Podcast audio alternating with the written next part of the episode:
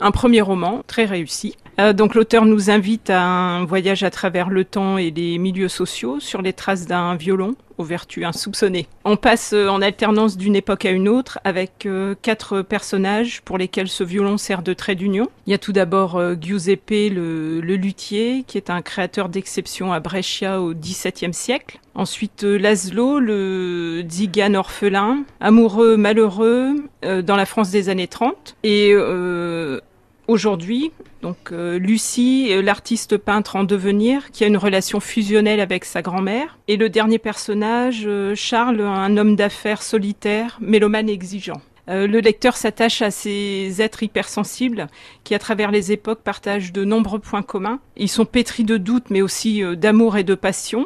Et ils sont tous en quête d'appartenance et d'émotion.